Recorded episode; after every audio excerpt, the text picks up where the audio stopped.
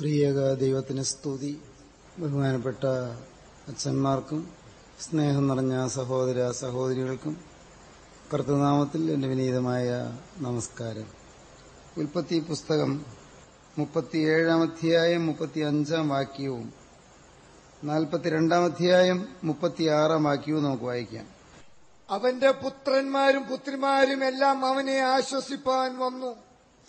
അവനോ ആശ്വാസം കൈക്കൊള്ളുവാൻ മനസ്സില്ലാതെ ഞാൻ ദുഃഖത്തോടെ എന്റെ മകന്റെ അടുക്കൽ പാതാളത്തിൽ ഇറങ്ങുമെന്ന് പറഞ്ഞു. ഇങ്ങനെ അവന്റെ അപ്പൻ അവനെ കുറിച്ച് കരഞ്ഞുകൊണ്ടിരുന്നു. അവരുടെ അപ്പനായ യാക്കോബ് അവരോട് നിങ്ങൾ എന്നെ മക്കളില്ലാത്തവനാക്കുന്നു. യോസേഫ് ഇല്ല സിമയോനില്ല ബെന്യാമിനെയും നിങ്ങൾ കൊണ്ടുപോകും. സകലവും എനിക്ക് പ്രതികൂലം തന്നെ എന്ന് പറഞ്ഞു. യാക്കോവ് ഇരുന്ന് കരയുന്നതായ രണ്ട് രംഗങ്ങളാണ് നാം ഇപ്പോൾ ഇവിടെ വായിച്ചത്. കരയുന്ന മനുഷ്യനായി നാം യാക്കോവിനെ കാണുകയാണ്.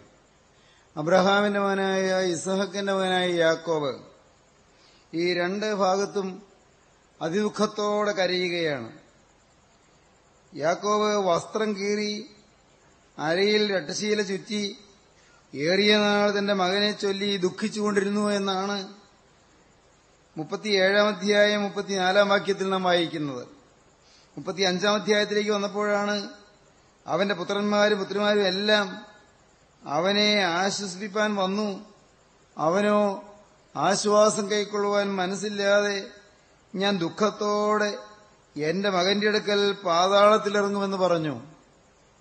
ദുഃഖത്തോടെ അങ്ങ് പാതാളത്തിലേക്ക് പോകുക അത് മാത്രമാണ് എന്റെ മുമ്പിൽ കാണുന്നത്. എനിക്ക് ആശയ്ക്ക് വകയില്ല ആശ്വാസത്തിന് ഇടമില്ല. എന്റെ ഭാവി ശൂന്യമായി ദുഃഖഭൂയിഷ്ടമായി കഴിഞ്ഞു എനിക്കിനി കരയാനേ ഉള്ളൂ. എന്റെ കരച്ചിൽ തീരുമെന്നുള്ള പ്രതീക്ഷയില്ല. മരണം വരെയും ഇരുന്ന് കരയാം. ഒടുവിൽ കണ്ണുനീരോടെ ദുഃഖത്തോടെ അങ്ങ് മരണമെന്ന വാതിലിനപ്പുറം പാതാളത്തിലേക്ക് ഇറങ്ങാം.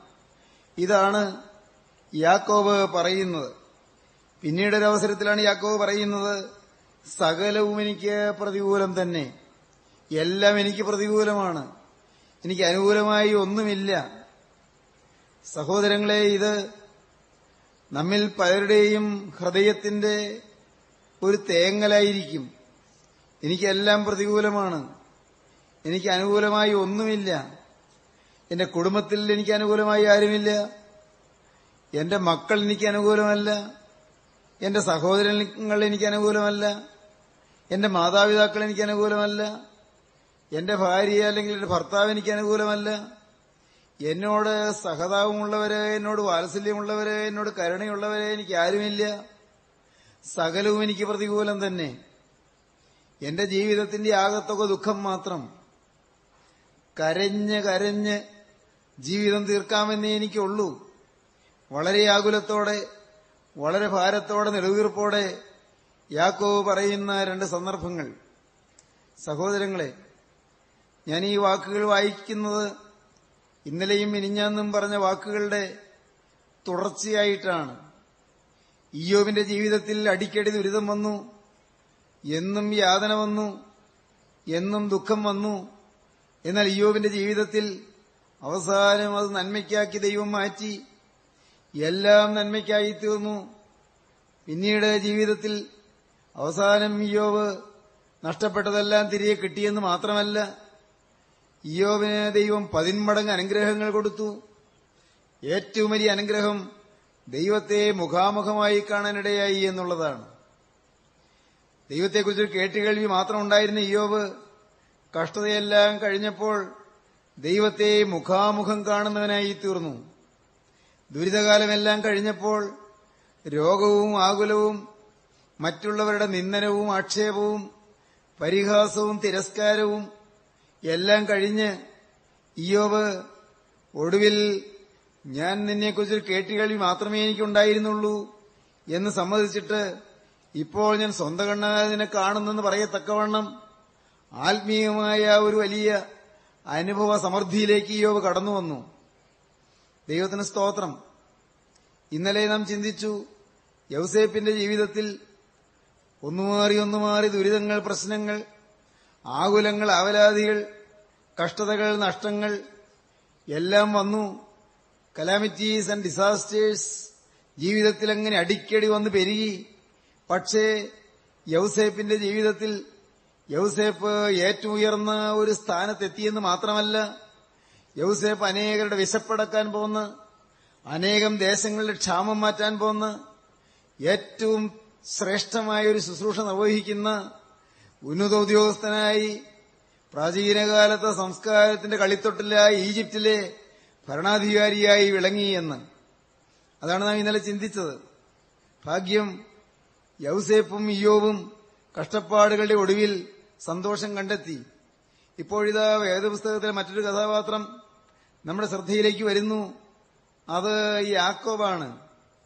യാക്കോബ് പറയുകയാണ് എന്നെ ആരാശ്വസിപ്പിച്ചാലും എനിക്ക് ആശ്വാസം ആവുകയില്ല എന്റെ പൊന്നോമന മകൻ അവൻ എന്നേക്കുമായി എന്നെ വിട്ടുപോയി. അവന്റെ വസ്ത്രം മാത്രം കിട്ടി. ചോര വരേണ്ട വസ്ത്രം ചോരയിൽ മുക്കി എടുത്തതുപോലത്തെ വസ്ത്രം. അവനെ ഏതോ കാട്ടുമൃഗം പറിച്ച് കീറി തിന്നു കഴിഞ്ഞു കാണും. എന്റെ മോനയ്യോ ഇനി ഞാൻ കാണുകയില്ലല്ലോ. പതിനേഴാമത്തെ വയസ്സിലാ കിളിന്ത് ശരീരം. ഏതോ കാട്ടുമൃഗം തിന്നല്ലോ. അവന്റെ സഹോദരന്മാർ വന്ന് ഞങ്ങൾക്ക് ഇതാണപ്പാ കിട്ടിയത്. കാട്ടിൽ അവിടെ എങ്ങാണ്ട് ഇത് കിട്ടി നിന്റെ മകന്റെ അങ്കിയാണോ എന്ന് നോക്ക്. എന്ന് ചേട്ടന്മാര് പറഞ്ഞ വാക്കാണ് അപ്പന് ഈ ദുഃഖം നിറയുന്നതിന് കാരണമായി തീർന്നത്. അപ്പൻ അതിവേദനയോടെ ഇരുന്ന് കരയുകയാണ്. എല്ലാവരും അവനെ ആശ്വസിപ്പിക്കാൻ നോക്കുന്നുണ്ട്. പക്ഷെ അവന് ആശ്വാസം കൈക്കൊള്ളാൻ മനസ്സില്ല. പതിനേഴാമത്തെ വയസ്സിൽ എന്നെ വിട്ടുപോയല്ലോ എന്റെ മോൻ എന്ന് പറഞ്ഞ് എന്റെ കുഞ്ഞ് എന്നെ വിട്ടുപോയിട്ട് അയ്യോ അവന്റെ പതിനേഴാമത്തെ വയസ്സിൽ എന്നെ വിട്ടുപോയിട്ട് ഇനി എനിക്ക് അവനെ ഒരിക്കലും കാണാൻ കിട്ടുകയില്ലേ? പാതാളത്തിൽ മരണശേഷം പക്ഷേ കാണാൻ പറ്റുമോ? ഞാൻ ദുഃഖത്തോടെ പാതാളത്തിലേക്ക് ഇറങ്ങും എന്ന് കരഞ്ഞുകൊണ്ട് യാക്കവ് പറയുകയാണ്. ഇപ്പോഴിവിടെ ഇതാ യാക്കവ് പറയുന്നു സകലും എനിക്ക് പ്രതികൂലം തന്നെ. ആരെങ്കിലും എനിക്ക് അനുകൂലമായിട്ടുണ്ടോ? എനിക്ക് അനുകൂലമായിട്ട് ആരെങ്കിലും എന്തെങ്കിലും ഉണ്ടോ? ലോകത്ത് ആരുണ്ട് എനിക്ക് അനുകൂലം? ലോകത്ത് ഏത് സാഹചര്യമുണ്ട് എനിക്ക് അനുകൂലം? എല്ലാം എനിക്ക് പ്രതികൂലം തന്നെ. ദൈവത്തിന് സ്തോത്രം. എന്റെ ബഹുമാന്യ സഹോദരങ്ങളെ ഈ രാത്രി ഇനിയുള്ള നിമിഷങ്ങളിൽ ഞാൻ ആ കാര്യം നിങ്ങളോടൊന്ന് പറഞ്ഞുകൊള്ളട്ടെ. ജീവിതത്തിൽ കഠിനമായ ശോധനകളിലൂടെ കടന്നുപോകുന്ന മനുഷ്യൻ നാം എല്ലാം അങ്ങനെയാണ്. എന്തെന്ത് തെറ്റിദ്ധാരണകളാണ് നമുക്കെതിരായി ഉയരുന്നത്.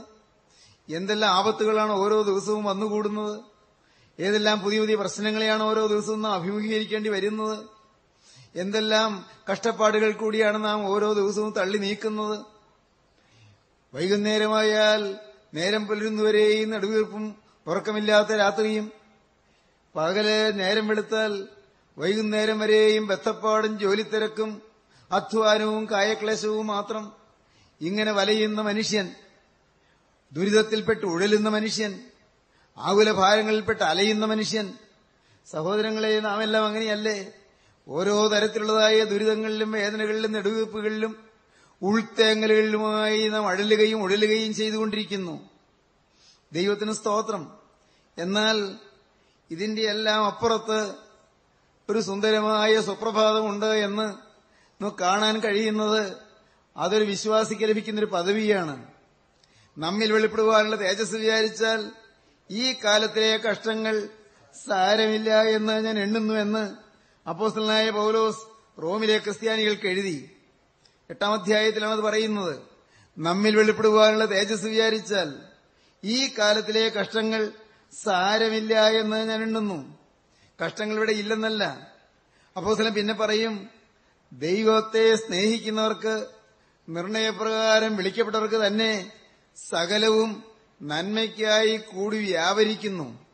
എന്ത് സംഭവിച്ചാലും എല്ലാം നന്മയ്ക്കാണ് എന്ന്. വളരെ പ്രയാസമാണത് മനസ്സിലാക്കാൻ. അത് നമ്മുടെ ജീവിതത്തിൽ മനസ്സിലാക്കാൻ വളരെ പ്രയാസമാണ്. എന്നാൽ ആ യാതനകളും കഷ്ടപ്പാടുകളും കഴിഞ്ഞ് നാം മുന്നോട്ട് കഴിഞ്ഞിട്ട് പിറകോട്ട് തിരിഞ്ഞു നോക്കുമ്പോൾ അയ്യോ എന്ത് നല്ലതായിരുന്നു നമുക്ക് തോന്നും. നിങ്ങൾ ഒരുപക്ഷെ വായിക്കുകയോ അതല്ലെങ്കിൽ പ്രസംഗങ്ങളിൽ കേൾക്കുകയോ ചെയ്തിട്ടുള്ളൊരു സംഭവമുണ്ട്. അത് ഞാൻ തന്നെ ചിലപ്പോൾ പറഞ്ഞിട്ടുള്ളതായിരിക്കാം. പ്രിയപ്പെട്ടവരെ ഒരു ചെറുപ്പക്കാരൻ അവൻ ജീവിതം കർത്താവിനായി സമർപ്പിച്ചു. യേശുക്രിസ്തുവിനായി ജീവിതം സമർപ്പിച്ചു. അവൻ കർത്താവിനോട് പറഞ്ഞു കർത്താവെ ഹാനോക്ക് ദൈവത്തോടുകൂടെ നടന്നു എന്ന് ഞാൻ വായിക്കുന്നുണ്ട്. നോഹ ദൈവത്തോടുകൂടെ നടന്നു എന്ന് വായിക്കുന്നുണ്ട്. മോശ ദൈവത്തോടുകൂടെ നടന്നു എന്ന് ഞാൻ മനസ്സിലാക്കുന്നുണ്ട്. കർത്താവെ നീ എന്റെ കൂടെ ഒന്ന് നടക്കുമോ? എന്റെ ജീവിതം മുഴുവൻ നിനക്കാണ്.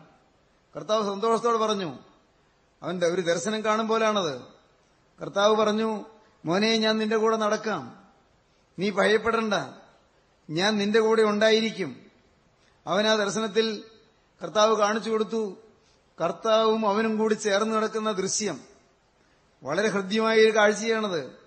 കർത്താവ് അവനോട് ചേർന്ന് നടക്കുന്നു. അവൻ കർത്താവിനോട് ചേർന്ന് നടക്കുന്നു. ഒരു സമുദ്രത്തിന്റെ തീരത്തുകൂടെ മണൽപ്പരപ്പിലൂടെയാണ് നടക്കുന്നത്. ദർശനത്തിൽ അങ്ങനെയാണ് കാണുന്നത്.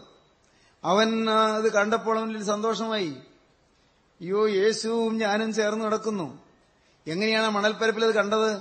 മണൽപ്പരപ്പിൽ അവന്റെ പാദം രണ്ട് കർത്താവിന്റെ പാദം രണ്ട് നാല് പാദം ഇങ്ങനെ ഒപ്പം പതിഞ്ഞു പതിഞ്ഞു കിടക്കുന്നു. നടന്നു നീങ്ങിക്കഴിഞ്ഞു പക്ഷേ പാദം അവിടെ കിടക്കുന്നു. പാദത്തിന് പാദത്തിന്റെ മുദ്ര അവിടെ കിടക്കുന്നു. കാൽപ്പാടുകൾ അവിടെ കിടക്കുന്നു. നാല് പാദം ചേർന്ന്. അവന് വലിയ സന്തോഷമായി. കുറെ അങ്ങോട്ട് ചെന്നപ്പോൾ അവിടെ പിന്നെ രണ്ട് പാദമേ കാണുന്നുള്ളൂ. അയ്യോ കർത്താവ് എന്നെ വിട്ടുപോയല്ലോ. ഞാൻ ഒറ്റയ്ക്കായി പോയല്ലോ. അതെന്താ കർത്താവ് എന്റെ കൂടെ നടക്കാതെ മാറിപ്പോയത്? അവൻ തിരിഞ്ഞു നോക്കി. ആ ദർശനത്തിൽ അവൻ മനസ്സിലാക്കുന്നത് എങ്ങനെയാണ്? അവന്റെ ജീവിതത്തിൽ ദുരിതം വന്ന കാലങ്ങളിൽ രണ്ട് പാദമേ ഉള്ളൂ. അവന്റെ ജീവിതത്തിൽ രോഗം വന്ന കാലങ്ങളിൽ രണ്ട് പാദമേ ഉള്ളൂ. അവന്റെ ജീവിതത്തിൽ വലിയ ഞെരുക്കങ്ങളും കഷ്ടതകളും യാതനകളും വന്ന കാലങ്ങളിൽ രണ്ട് പാദമേ കാണുന്നുള്ളൂ. അവൻ കർത്താവിനോട് ചോദിക്കുകയാണ് കർത്താവേ അതെന്താണ് എന്റെ കഷ്ടപ്പാടുകളുടെ കാലങ്ങളിൽ നീ എന്നെ വിട്ടു പോയത്? ദുരിതവും രോഗവും ആകുലവും സങ്കടവും പെരുകിയപ്പോൾ നീ എന്നെ വിട്ടു പോയത് എന്താണ് കർത്താവേ? ഉടനെ കർത്താവ് പറഞ്ഞു ഞാൻ നിന്നെ വിട്ടു പോയി എന്ന് ആരാ നിന്നോട് പറഞ്ഞത്? അയ്യോ കർത്താവെ നിനക്ക് കാണരുതോ? രണ്ട് പാദമല്ലേ അപ്പോൾ ഉള്ളൂ. രണ്ട് പാദമല്ലേ ഉള്ളൂ. ആ രണ്ട് പാദം ആരുടേതെന്നാ നീ വിചാരിച്ചത്? അല്ല കർത്താവേ ഞാനല്ലേ ഈ മണൽപ്പരപ്പുള്ള നടന്നു നീ എന്റെ കൂടെ നടക്കാമെന്ന് പറഞ്ഞതല്ലേ? എന്റെ പാദമല്ലേ അത് രണ്ട്? അല്ല മോനെ നിനക്ക് മനസ്സിലായില്ലല്ലേ? അത് എന്റെ പാദമാണ്. അപ്പൊ ഞാനോ? മോനെ നിന്റെ പാദം ആ കാലങ്ങളിൽ നിലം തൊടാൻ ഞാൻ സമ്മതിച്ചിട്ടില്ല. ഞാൻ നിന്നെ എടുത്തിരിക്കുകയായിരുന്നു. ദൈവത്തിന് സ്തോത്രം. ദുരിതത്തിന്റെ കാലങ്ങളിൽ ദൈവം നമ്പുരാൻ അവനെ ഒക്കത്തെടുക്കുകയായിരുന്നു. അവനെ നിലം തൊടാൻ സമ്മതിച്ചില്ല. ദൈവത്തിന് സ്തോത്രം. സഹോദരങ്ങളെ നമ്മുടെ യാതനകളുടെ കാലങ്ങളിൽ നമ്മളെ നിലം തൊടിക്കാതെ എടുത്തുകൊണ്ട് നടക്കുന്ന ആ ഒരു ദൈവമുണ്ട്. ഞാൻ നിന്റെ അമ്മയുടെ ഗർഭം മുതൽ നിന്നെ ചുമന്നുവെന്ന് യശീയ പ്രവാചകൻ മുൻകൂട്ടി പറയുകയുണ്ടായി.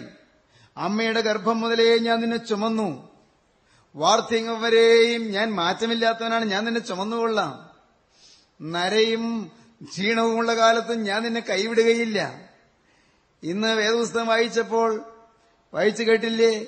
എഴുപത്തി ഒന്നാമത്തെ സങ്കീർത്തനത്തിൽ വാർദ്ധക്യവും നരയുമുള്ള കാലത്തും നീ എന്നെ ഉപേക്ഷിക്കരുതേ. സഹോദരങ്ങളെ ഏത് കാലത്തും ദൈവം നിന്നെ ഉപേക്ഷിക്കുകയില്ല. നീ ദൈവത്തെ ഉപേക്ഷിക്കുകയല്ലാതെ ദൈവം നിന്നെ ഉപേക്ഷിക്കുകയില്ല. ദൈവത്തിന്റെ കയ്യിൽ നിന്ന് നിന്നെ പിടിച്ചു വരുപ്പാൻ ആർക്കും കഴിയുകയുമില്ല. ബൈബിളിലെ വാക്യങ്ങളാണ് ഞാൻ ഈ പറയുന്നത്. കർത്താവ് പറഞ്ഞത് അങ്ങനെയാണ്. യോഹന്നാൻ പത്താം അധ്യായത്തിൽ പറഞ്ഞു എന്റെ കയ്യിൽ നിന്ന് എന്റെ ആടുകളെ പിടിച്ചു വരിപ്പാൻ ആർക്കും കഴിയുകയില്ല. എന്റെ കയ്യിൽ നിന്ന് അവയെ പിടിച്ചു വരിപ്പാൻ ആർക്കും കഴിയുകയില്ല. കർത്താവ് യോഹനൻ ആറിൽ പറഞ്ഞു എന്റെ അടുക്കൽ വരുന്നവനെ ഞാൻ ഒരു നാളും തള്ളിക്കളകയില്ല. അടുക്കൽ വന്നാൽ തള്ളിക്കളകയില്ല. ആരും പിടിച്ചു പറിച്ചുകൊണ്ട് പോവുകയില്ല. പിന്നെ എങ്ങനെയാ നഷ്ടപ്പെടുന്നത്? നിങ്ങൾ സ്വയമേവ ഇറങ്ങിപ്പോയാൽ ഞാൻ തടുക്കുകയില്ല. ഞാൻ ബലം പിടിച്ച് നിങ്ങളെ നിർത്തുകയില്ല. സ്വയമേവ ഇറങ്ങിപ്പോകാം. അല്ലെങ്കിൽ ഞാൻ നിങ്ങളെ തള്ളിക്കളകയില്ല ആരും പിടിച്ചു പറിക്കുകയുമില്ല ദൈവത്തിന് സ്തോത്രം. എന്റെ സഹോദരങ്ങളെ ആത്മീയ ജീവിതം മധുരോദാരമാണെന്ന് ഞാൻ പറയും. ആത്മീയ ജീവിതം സ്നേഹോഷ്മളമാണെന്ന് പറയും. ക്രിസ്തുവിനോടുകൂടിയുള്ള ജീവിതം സന്തോഷ നിർഭരമാണെന്ന് പറയും.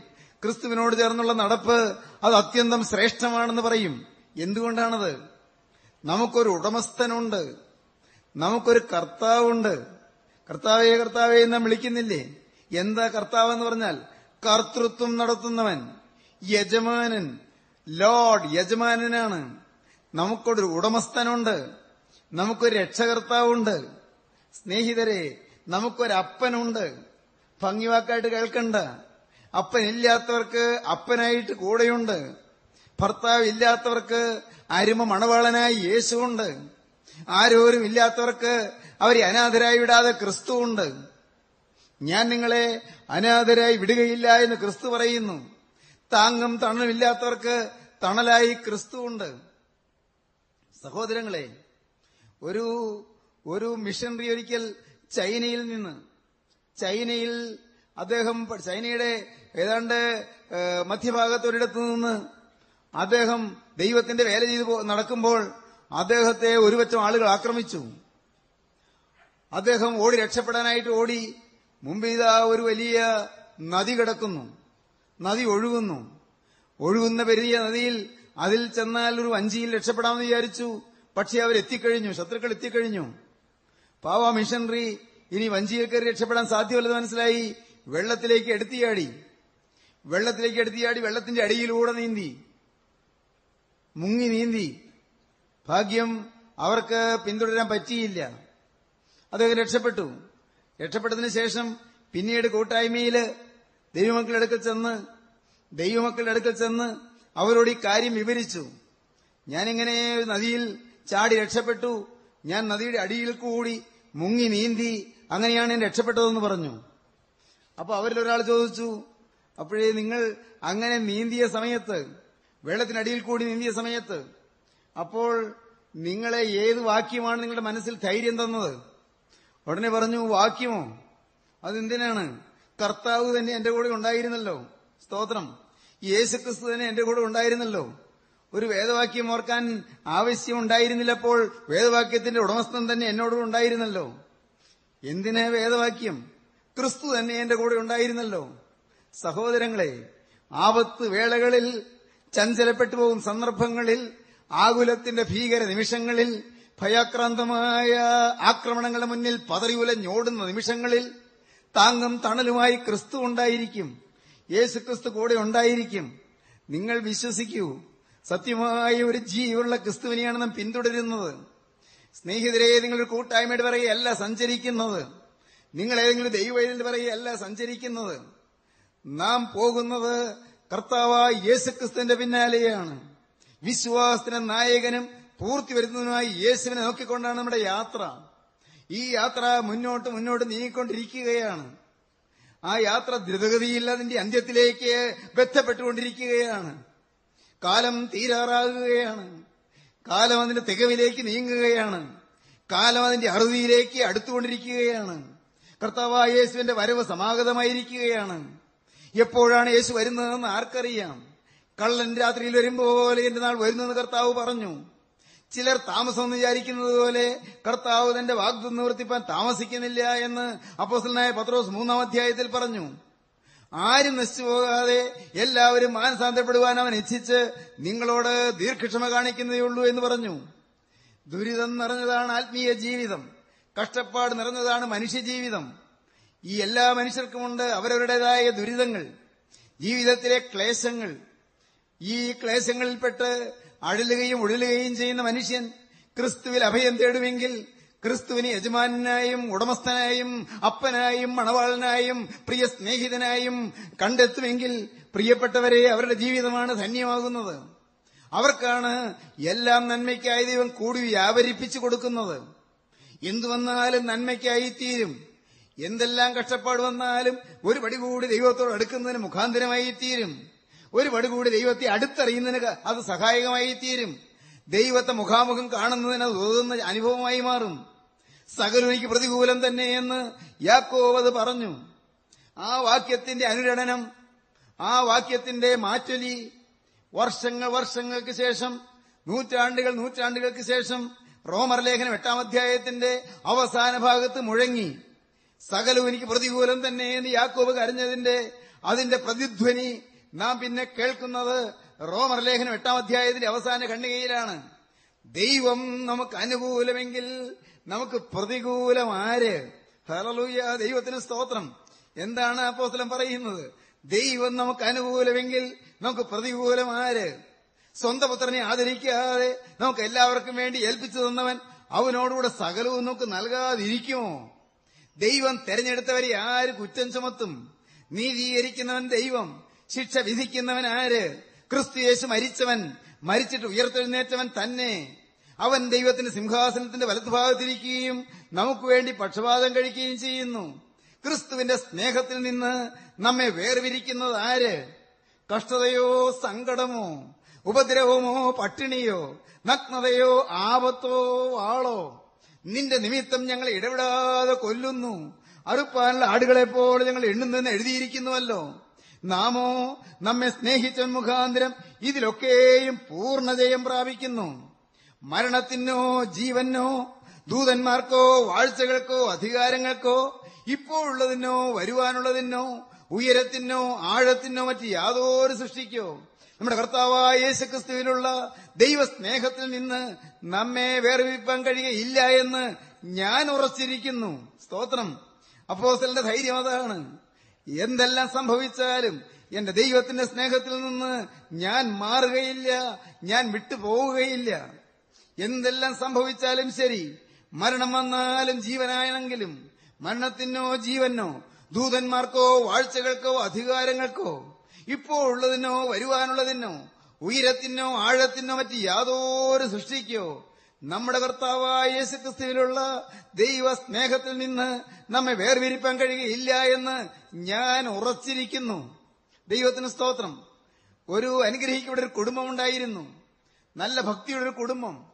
ആ കുടുംബത്തിന്റെ കുടുംബ പേര് സ്റ്റാഫോർഡ് ഫാമിലി എന്നാണ്. സ്റ്റാഫോർഡ് കുടുംബം. ഷിക്കാഗോയിലാണ് ആ കുടുംബം. അമേരിക്കയിലെ ഷിക്കാഗോയിൽ ഈ സ്റ്റാഫോർഡ് ഫാമിലി വളരെ വളരെ കുലീനത്വമുള്ള അഭിജാത്യമുള്ള ഒരു തറവാടായിരുന്നു. അവർ ദൈവമക്കളായിരുന്നു. അവർ രക്ഷ അനുഭവിക്കുന്ന ദൈവമക്കളായിരുന്നു. പ്രിയപ്പെട്ടവരെ ഈ ഷിക്കാഗോയിൽ ചരിത്രത്തിൽ വളരെ സുപ്രസിദ്ധ കുപ്രസിദ്ധമായ ഒരു വലിയ തീപിടുത്തമുണ്ടായി. വലിയ അഗ്നിബാധ. വൻ തോട്ടങ്ങൾ കത്തി നശിച്ചു. വൻ കെട്ടിടങ്ങൾ കത്തി നശിച്ചു. വലിയ വ്യവസായശാലകൾ കത്തി നശിച്ചു. വലിയ നഷ്ടമാണ് ഉണ്ടായത്. ഈ ഷിക്കാഗോയിലെ തീപിടുത്തത്തിൽ സ്റ്റാഫോർഡ് കുടുംബത്തിന് വളരെയേറെ സ്വത്തുക്കൾ നഷ്ടപ്പെട്ടു. കുറച്ചെങ്ങുമല്ല കുറേയേറെ സ്വത്തുക്കൾ നഷ്ടപ്പെട്ടു. സ്റ്റാഫോർഡ് കുടുംബത്തിൽ അതിൽ ഒരു ഹെൻറി സ്റ്റാഫോർഡ് എന്ന് പറയുന്ന ഒരാളുണ്ടായിരുന്നു. ഈ ഹെൻറി സ്റ്റാഫോർഡ് അദ്ദേഹം അദ്ദേഹവും അദ്ദേഹത്തിന്റെ ഭാര്യയും മൂന്ന് പെൺമക്കളും. അവർ എന്താണ് ഇങ്ങനെ വന്നത് എന്നറിയാതെ തേങ്ങി തേങ്ങി കരഞ്ഞു. വലിയ കോടീശ്വരന്മാരായിരുന്നു. കോടിക്കണക്കിന് ഡോളറിന്റെ ഉടമകളായിരുന്നു. എന്നാൽ എല്ലാം എല്ലാം നഷ്ടപ്പെട്ടു. പിന്നെയും ഉണ്ട് കുറച്ചെല്ലാം. അതെല്ലാം നോക്കി കുറെ കാലം കഴിയാമെന്ന് വിചാരിച്ചു. പക്ഷേ ഒന്ന് അവിടുന്ന് മാറി താമസിക്കുന്നത് നല്ലതാണെന്ന് അവർക്ക് തോന്നി. തൽക്കാലത്തേക്ക് ഒരു വെക്കേഷൻ പോലെ കുറെ കാലത്തേക്ക് അറ്റ്ലാന്റിക്കിനിപ്പുറം മഹാസമുദ്രത്തിനിപ്പുറം ഫ്രാൻസിൽ വന്ന് കുറെ കാലം താമസിക്കാമെന്ന് വിചാരിച്ചു. വിലേഹാവ്രെ എന്ന് പറയുന്ന കപ്പലിൽ അവർ കയറി. കപ്പൽ വിടാറായപ്പോഴേക്കും ഈ സ്റ്റാഫോർഡിന് ഗ്രഹനായകനായ സ്റ്റാഫോർഡിന് ഹെൻറി സ്റ്റാഫോർഡിന് ഒരറിയിപ്പ് കിട്ടി. ഇൻഷുറൻസ് സംബന്ധിച്ചുള്ള ചില കാര്യങ്ങൾ ക്രമീകരിക്കാൻ അദ്ദേഹം ഉടനെ ഓഫീസിലെത്തണമെന്ന്. അദ്ദേഹം പറഞ്ഞു ഭാര്യയും മക്കളും പോകട്ടെ ഞാൻ പിന്നാലെ വന്നുകൊള്ളാമെന്ന് പറഞ്ഞു. അദ്ദേഹം കപ്പലിൽ നിന്നിറങ്ങി. ഭാര്യയും മക്കളും ഈ വിലേഹാവറെ ഈ കപ്പലിൽ കയറി അറ്റ്ലാന്റിക് സമുദ്രത്തിലൂടെ യാത്ര ചെയ്യുകയായിരുന്നു. നടന്ന സംഭവമാണ്. പ്രിയപ്പെട്ടവരെ ഏതാണ്ട് അറ്റ്ലാന്റിക്കിന്റെ നടുക്കായപ്പോൾ? നടുക്കെത്തിയപ്പോൾ പെട്ടെന്നാണ് ഒരു വലിയ കപ്പൽ ഛേദമുണ്ടായത്. വലിയൊരു അപകടമുണ്ടായി. കപ്പൽ വെള്ളത്തിൽ താണു. അതിലുള്ള അനേകം യാത്രക്കാരോടൊപ്പം ആ കപ്പൽ ആഴി അടുത്തടുത്തിലേക്ക് താണു താണു പോയി. ഹൃദയം തകരുന്ന ഒരു അനുഭവമായി പോയി. സ്വത്തോ നശിച്ചു ഭാര്യയും മക്കളും നശിച്ചു. ഞാൻ ഒറ്റയ്ക്ക്. അദ്ദേഹം ഏങ്ങലടിച്ച് കരഞ്ഞു. ഇതറിഞ്ഞതിന് ശേഷം അദ്ദേഹം വീണ്ടും അടുത്ത കപ്പലിൽ അദ്ദേഹം വീണ്ടും പോന്നു അങ്ങോട്ട്. അവർ മരിച്ച സ്ഥലത്ത് കാണാനോ അതിനകത്ത് അവിടെ ചെല്ലുമ്പോൾ അവിടെ അവരെ ശവശരീരം കാണാനോ സാധ്യമല്ലെന്നറിയാം. എങ്കിലും ഭാര്യയും മക്കളും ജീവനോടെ മുങ്ങിപ്പോയ ആ സ്ഥലത്ത് അതിലൂടെ സഞ്ചരിച്ച് ആ ഭാഗം ഒന്ന് കാണണമെന്ന് ആഗ്രഹിച്ചു. ഈ ഹെൻറി സ്റ്റാഫോർഡ് അദ്ദേഹം അതിലൂടെ നടന്നു ചെന്ന് കടന്നു ചെന്ന് ആ ഭാഗം കടന്നു പോകുമ്പോൾ കപ്പൽ അവിടെ നിർത്തി. അദ്ദേഹം അല്ല നിർത്തി കപ്പിത്താൻ നിർത്തി. ഇവിടെയാണ് വിലേഹാവറെ മുങ്ങിയത് എന്ന് പറഞ്ഞു. അദ്ദേഹം മുകളിൽ കപ്പലിന്റെ മുകൾ തട്ടിൽ ചെന്ന് അതിന്റെ കൈപ്പിടിയിൽ പിടിച്ചുകൊണ്ട് താഴോട്ട് നോക്കി. കപ്പൽ നിൽക്കുകയാണ്. ഇവിടെയാണല്ലോ എന്റെ കുടുംബം മുങ്ങിപ്പോയത്. എന്റെ പ്രിയപ്പെട്ട ഭാര്യയും എന്റെ പ്രിയപ്പെട്ട ഓമന കുഞ്ഞുങ്ങളും മുങ്ങിപ്പോയി ഇവിടമാണല്ലോ. അദ്ദേഹം അങ്ങോട്ട് നോക്കിക്കൊണ്ട് അദ്ദേഹം വിതുമ്പി വിതുമ്പി കരഞ്ഞുകൊണ്ട് അദ്ദേഹം പയ്യെ പയ്യെ പാടാൻ തുടങ്ങി. എല്ലാം നന്മയ്ക്കായി എന്ന പാട്ട്. സഹോദരങ്ങളെ എല്ലാം നന്മയ്ക്കായി. നമുക്ക് ആ പാട്ടൊന്ന് പാടി കേൾക്കാം. എല്ലാം നന്മയ്ക്കായി. എല്ലാം നന്മയ്ക്കായി. സ്വർഗതാതൻ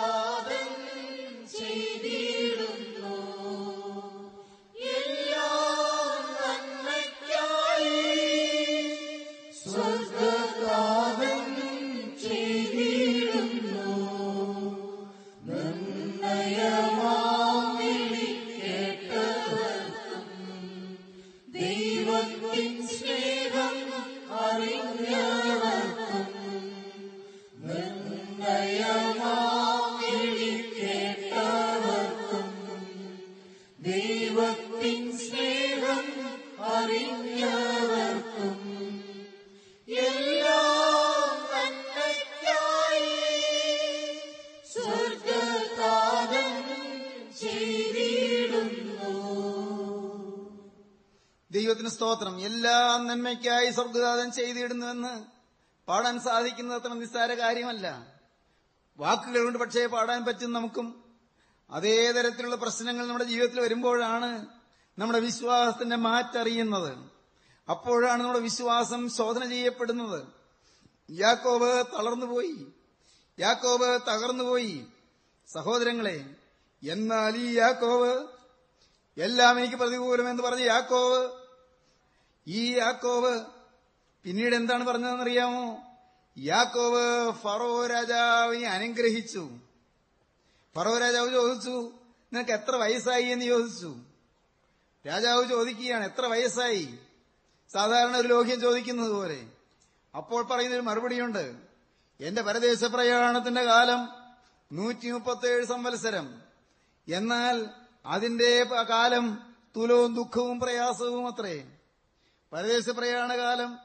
അത് ഇത്രയും കാലം ഞാൻ ജീവിച്ചു. അത് വളരെ പ്രയാസമുള്ള കാലമായിരുന്നു എന്ന്.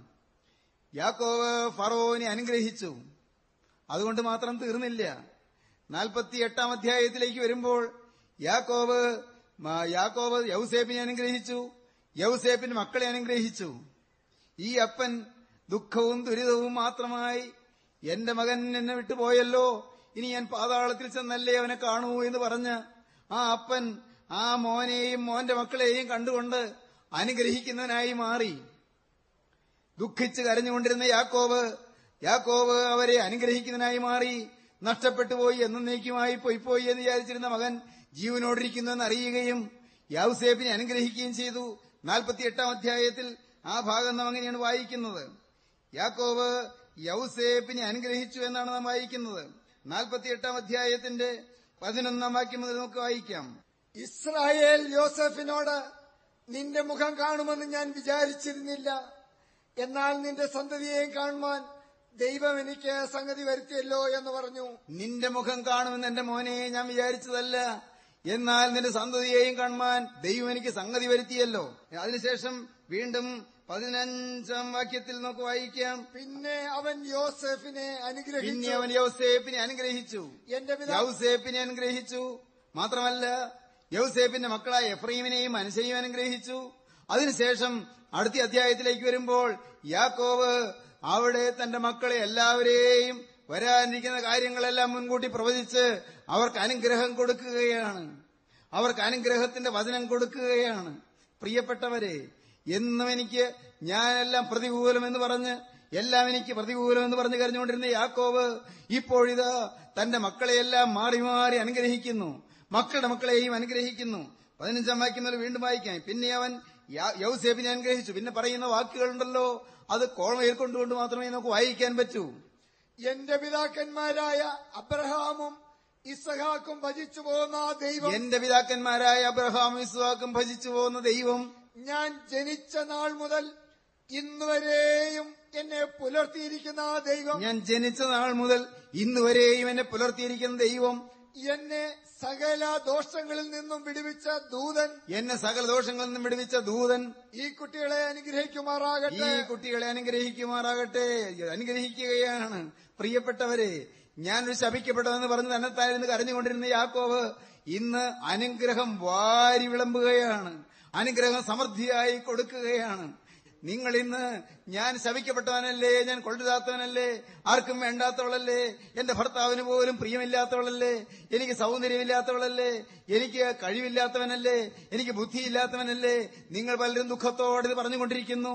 ഒന്ന് നിങ്ങൾ അറിഞ്ഞുകൊള്ളൂ നിങ്ങളുടെ ജീവിതത്തിൽ നിങ്ങൾ അനേകരെ അനുഗ്രഹിക്കുന്നവരായി മാറും. തലമുറകളെ അനുഗ്രഹിക്കുന്നവരായി മാറും. ദേശങ്ങളെ അനുഗ്രഹിക്കുന്നവരായി മാറും. നിങ്ങൾ മൂലം ദേശങ്ങൾ അനുഗ്രഹിക്കപ്പെടും. നിങ്ങൾ മൂലം നിങ്ങളുടെ മക്കൾ അനുഗ്രഹിക്കപ്പെടും. നിങ്ങളുടെ മൂലം നിങ്ങളുടെ മക്കളുടെ മക്കൾ അനുഗ്രഹിക്കപ്പെടും. നിങ്ങൾ മൂലം തലമുറകൾ തലമുറകൾ അനുഗ്രഹിക്കപ്പെടും. നിങ്ങൾ മൂലം ദേശങ്ങൾ അനുഗ്രഹിക്കപ്പെടും. നിങ്ങൾ മൂലം അനേകം അനേകം ജനതയെ അനുഗ്രഹിക്കപ്പെടും. ദൈവത്തിന് സ്തോത്രം. ഇന്ന് നിങ്ങൾ വിലയില്ലാത്തവരാണ്. ഇന്ന് നിങ്ങൾ മാനമില്ലാത്തവരാണ് ഇന്ന് നിങ്ങൾ ക്ഷീണിതരാണ്. ഇന്ന് നിങ്ങൾ ബലഹീനരാണ്. എന്നാൽ നിങ്ങളെ ബലം ധരിപ്പിക്കുന്ന ക്രിസ്തു അവൻ രക്തം പുരണ്ട കരം നീട്ടിക്കൊണ്ട് നിങ്ങളുടെ മുമ്പിലൂടെ യാതകനെ പോലെ നടക്കുകയാണ്. ഞാനിതാ വാതുക്കൽ നിന്ന് മുട്ടുന്നു. എന്റെ ശബ്ദം കേട്ട് വാതിൽ തുറന്നാൽ ഞാൻ അകത്തിയെന്ന് ഞാൻ അവനോടും അവൻ എന്നോടും കൂടി അത്താഴം കഴിക്കുമെന്ന് എന്റെ യേശു ഇപ്പോൾ പറയുന്നു. ഞാനിതാ വാതുക്കൽ നിന്ന് മുട്ടുന്നു. ക്രിസ്തു വാതുക്കൽ നിന്ന് മുട്ടുന്ന ഈ സമയം ദൈവജനമേ നിങ്ങളുടെ ഹൃദയം തുറക്കുവീൻ. അവനോട് നിങ്ങൾ തുറന്നു പറയുവീൻ. നാഥാ രക്ഷക എന്റെ മേൽ നിന്റെ കരം വയ്ക്കണമേ. തിരക്തം പുരന്റെ കരം എന്റെ ശിരസിൽ വെക്കണമേ ആ തങ്കച്ചോരയാൽ എന്റെ പാപക്കറകൾ കഴുകണമേ. എന്നെ ഒരു പുതിയ സൃഷ്ടിയാക്കി മാറ്റണമേ. നിരാശപ്പെട്ടിരിക്കുന്ന എന്റെ ജീവിതത്തിൽ അനുഗ്രഹ സമൃദ്ധി തരികയും അനേകരെ അനുഗ്രഹിക്കുമാറാക്കുകയും ചെയ്യണമേ. അനുഗ്രഹം വാരി വിതറുന്നവനാക്കി എന്നെ മാറ്റണമേ. എന്റെ ജീവിതത്തിലേക്ക് അനുഗ്രഹം സമൃദ്ധമായി പ്രവേശിക്കണമേ. എന്നെ നീ അനുഗ്രഹത്തിന്റെ വക്താവാക്കി മാറ്റണമേ. എന്നെ നീ അനുഗ്രഹത്തിന്റെ പ്രഖ്യാതാവാക്കി മാറ്റണമേ. എന്നെ അനുഗ്രഹത്തിന്റെ പ്രവാചകനാക്കി മാറ്റണമേ. എന്റെ നാഥ നിന്റെ അനുഗ്രഹം എന്റെ തലമേൽ വരണമേ. യേശുവേ നിന്റെ അനുഗ്രഹത്താൽ എന്റെ പാപങ്ങൾ ക്ഷമിക്കണമേ. എന്റെ കഴിഞ്ഞകാല ദോഷങ്ങൾ മാറ്റണമേ. എന്നെ നീ കഴുകണമേ. ദൈവജനമേ കരങ്ങൾ ഉയർത്തി പ്രാർത്ഥിപ്പീൻ. ദൈവത്തോട് പ്രാർത്ഥിപ്പീൻ. കർത്താവേ കരുണ ചെയ്യണമേ. നാഥ നിന്റെ തിരുരക്തം എന്റെ മേൽ എന്റെ നെറ്റിമേൽ പതിപ്പിക്കണമേ. തിരുരക്തത്താൽ എന്റെ പാവക്കറകൾ കഴുകണമേ. പുതുജീവിതം തരണമേ. ശാപങ്ങൾ മാറ്റണമേ. ബന്ധനങ്ങൾ അഴിക്കണമേ. അനുഗ്രഹം പകരണമേ. അനുഗ്രഹം എന്റെ തലമേൽ ഇറങ്ങണമേ.